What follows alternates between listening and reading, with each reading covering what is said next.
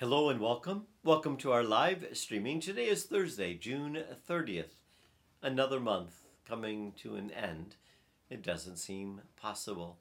Today we hear from Matthew's Gospel, Matthew chapter 9, verses 1 through 8. Let's listen to St. Matthew together. After entering a boat, Jesus made the crossing and came into his own town. And there people brought to him a paralytic lying on a stretcher. When Jesus saw their faith, he said to the paralytic, Courage, child, your sins are forgiven. At that, some of the scribes said to themselves, This man is blaspheming. Jesus knew what they were thinking and said, Why do you harbor evil, evil thoughts? Which is easier to say, Your sins are forgiven, or to say, Rise and walk? But that you might know that the Son of Man has authority on earth to forgive sins, he then said to the paralytic, Rise, pick up your stretcher, and go home. He rose and went home. When the crowds saw this, they were struck with awe and glorified God, who had given such authority to men.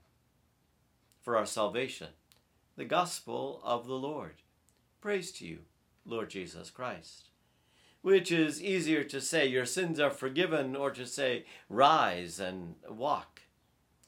In a recent cornered cartoon by Mike Baldwin, a marriage counselor is meeting with a couple.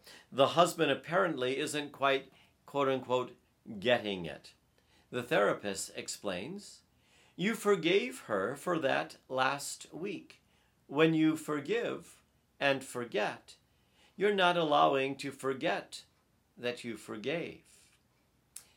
See, it's hard for us to forgive, isn't it?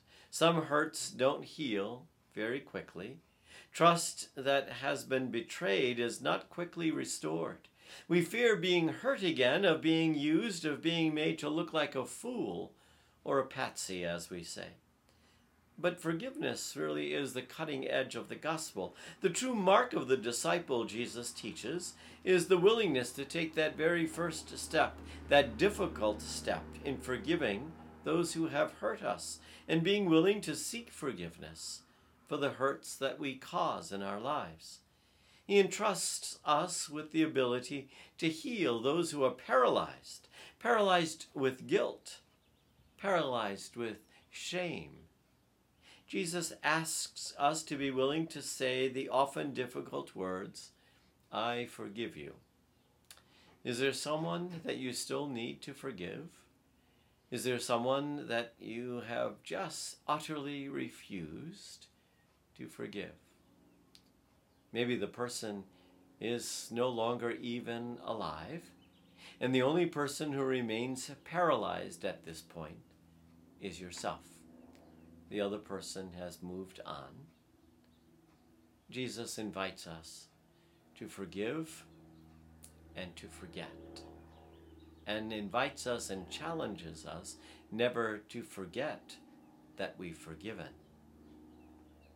Join with me in prayer today. Lord Jesus, make us your ministers of reconciliation, vehicles of forgiveness.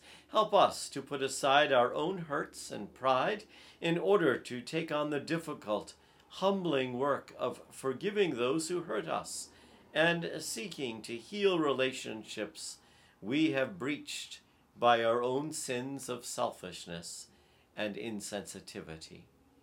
And we ask this in Jesus' name. Amen. Our Lady of Victory, pray for us.